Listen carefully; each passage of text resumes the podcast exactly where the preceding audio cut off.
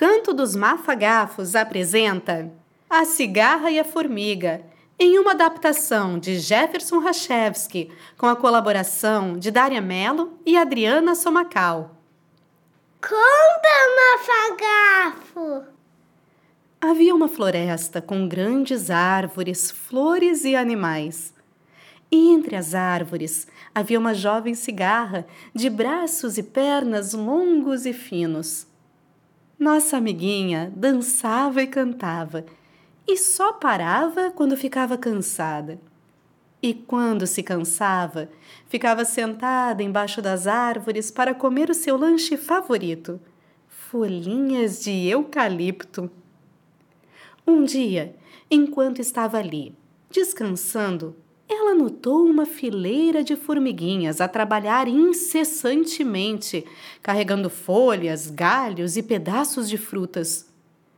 E era um trabalho tão pesado que a cigarra ficou exausta só de olhar. Com dó das formiguinhas, resolveu lhes dar um conselho amigo.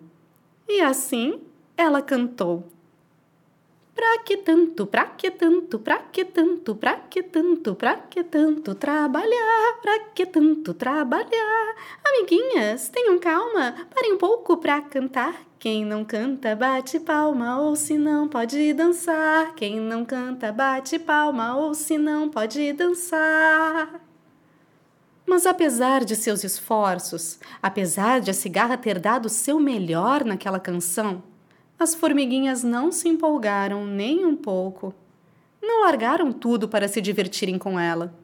Até pelo contrário, quando passavam pela cigarra cantora, as formiguinhas apertavam o passo para tomar distância dela. A cigarra coçou a cabeça, sem compreender o que estava acontecendo. Eu não entendo, disse ela. Quando eu canto, todos se encantam. Minha música é um convite para a diversão. E não há animalzinho, nem animalzão nesta floresta que recuse o meu convite. E a cigarra soltou um triste suspiro. Ah, menos as formiguinhas. Ah, então é você que anda atrapalhando o nosso trabalho. Perguntou uma velha e estressada formiga, utilizando uma folha enrolada que lhe servia de alto-falante. A cigarra levou um susto percebeu que essa formiguinha vestia um terno muito gasto e segurava uma pequeníssima planilha que utilizava para fazer cálculos e registros. Esta formiguinha tinha cara de poucas amigas. Olhou zangada para a cigarra e reclamou: Ah! Eu sou o inspetor do formigueiro. É meu dever inspecionar todas as formigas para garantir que elas trabalhem sem parar pela glória de Nossa Majestade, a formiga rainha. Por isso deu fora, você está nos distraindo. E não podemos perder tempo, pois logo mais o inverno estará chegando. A cigarra achou graça e falou: Ah, o inverno ainda está longe, senhora. Para que se preocupar agora? Para não se preocupar depois, ora essa! bradou o inspetor do formigueiro. A cigarra achou que aquela velha formiga estava lilé da cuca, com certeza por ter passado a vida inteira trabalhando sem descanso. Por isso ela deu as costas para a velha formiga e saiu feliz, cantarolando. Para a cigarra, o que importava era viver de um jeito mais leve, aproveitar a vida e aproveitar o que ela oferecia a cada momento. E assim se passaram os dias. Mas o bom tempo, afinal, passou. O sol até aparecia no céu, mas bem morno, parecendo até sem forças para lançar seus preciosos raios de sol pelo bosque. E assim foi ficando mais frio, mais frio e muito mais frio. E como que para piorar a situação, a chuva e o vento chegaram com tudo para afugentar todos os animais do bosque. Todos corriam, voavam ou se arrastavam para se abrigar no quentinho de suas casas. Todos? Ah, não. Todos menos nossa amiga cigarra. A pobre cigarra, sem abrigo para ficar e sem comida para se alimentar, acabou metida em grandes apuros e, por fim, ficou até doente.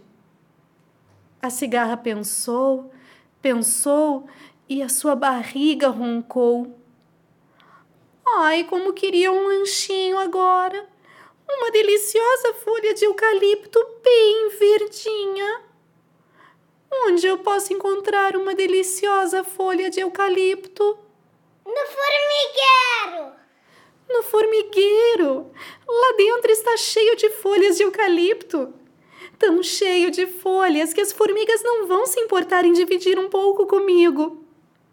A cigarra andou até o formigueiro. Bateu na porta.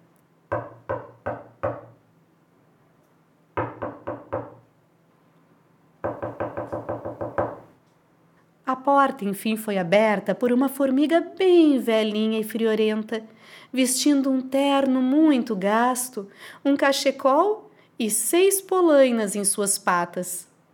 A cigarra demorou a reconhecer, mas aquela formiguinha era o fiscal do formigueiro que a havia expulsado há alguns meses atrás.